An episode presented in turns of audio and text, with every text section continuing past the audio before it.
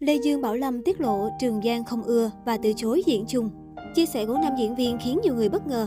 Mới đây trong talk show Trà Chiều cùng mở chảnh Lý Nhã Kỳ, Lê Dương Bảo Lâm có dịp trả lòng về danh xưng Thánh Livestream, tên gọi giúp anh nổi bật trong làng hài, nhưng cũng chính nó đã khiến anh nhận không ít lời chỉ trích.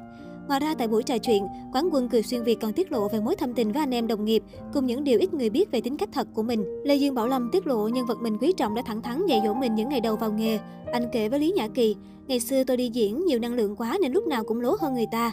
Thời gian đó anh Trường Giang không hề thích tôi, ảnh cũng có nói thiệt với tôi rằng ngày xưa mày lố quá, tao không thích diễn chung với mày. Nhưng sau này mày đã có tiếp thu và sửa đổi. Dù vậy tôi cảm giác anh Trường Giang là người thương tôi nhiều nhất. Không chỉ thành công trên sân khấu, Lê Dương Bảo Lâm còn được khán giả ưu ái đặt cho biệt danh Thánh Livestream.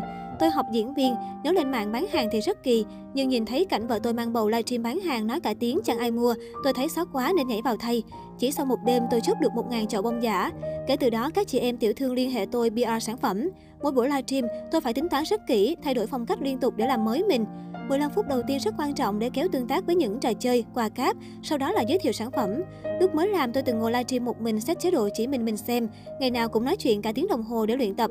Anh tâm sự, không chỉ với Lê Dương Bảo Lâm mà câu nói mọi người ơi mọi người ơi lập tức trở thành khẩu hiệu khi nhiều người bán hàng sử dụng để kêu gọi người xem mỗi khi bán hàng online. Đây là sự thành công khi nhắc đến nam diễn viên trẻ ngoài sự duyên dáng của anh trên sân khấu. Dù được mệnh danh là thánh livestream, nhưng Lê Dương Bảo Lâm cho biết anh cũng không tránh khỏi những lúc stress do bị chửi một cách nặng nề, bị chặn hack trang cá nhân phải đền hợp đồng. Không những thế, anh cũng cho biết nhiều lần bị các đối thủ dùng chiêu trò giành khách hoặc chơi xấu bằng cách lấy số điện thoại trên livestream giao hàng kém chất lượng đến cho khách. Đến thời điểm bây giờ, Lê Dương Bảo Lâm cho rằng anh rất tự hào về công việc của mình khi có thể xây nhà lo lắng chăm sóc cho bố mẹ hai bên và các em học đại học. Trước đó, Lý Nhã Kỳ thừa nhận từng nghe một số đơn vị từ chối mời Lê Dương Bảo Lâm vì bị chợ, có hình ảnh không phù hợp.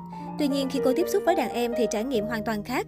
Nữ doanh nhân kiêm lãnh sự danh dự Romania thậm chí còn cho biết cô rất nể phục Lê Dương Bảo Lâm vì tính cách thẳng thắn, trọng tình nghĩa và hết mực yêu thương gia đình. Đặc biệt, Lý Nhã Kỳ tiết lộ cô bị nghiện xem livestream của Lê Dương Bảo Lâm bởi cách ăn nói hài hước và duyên dáng. Tiết lộ về điều này, nam diễn viên cho biết, danh xưng thánh livestream đã góp phần mang lại cơ ngơi và ổn định cuộc sống gia đình từ những năm còn theo học trường sân khấu điện ảnh.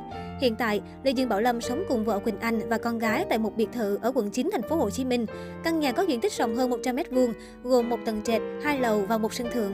Giá trị của căn nhà vào khoảng 7 tỷ đồng. Diễn viên hài Nam Thư đã từng đến thăm nhà Lê Dương Bảo Lâm và cô choáng ngợp trước cơ ngơi lộng lẫy của đồng nghiệp. Ngoài ra, nhiều bạn bè là sao hạng A cũng từng thổ lộ sự khâm phục vì sự chăm chỉ và tài kiếm tiền nhờ ăn nói hoạt ngôn của Lê Dương Bảo Lâm. Theo một nguồn tin, Lê Dương Bảo Lâm thu nhập khoảng 3 tỷ đồng một tháng nhờ công việc livestream giới thiệu sản phẩm. Thậm chí có tháng doanh thu của anh còn khủng hơn khi nhận nhiều hợp đồng quảng cáo.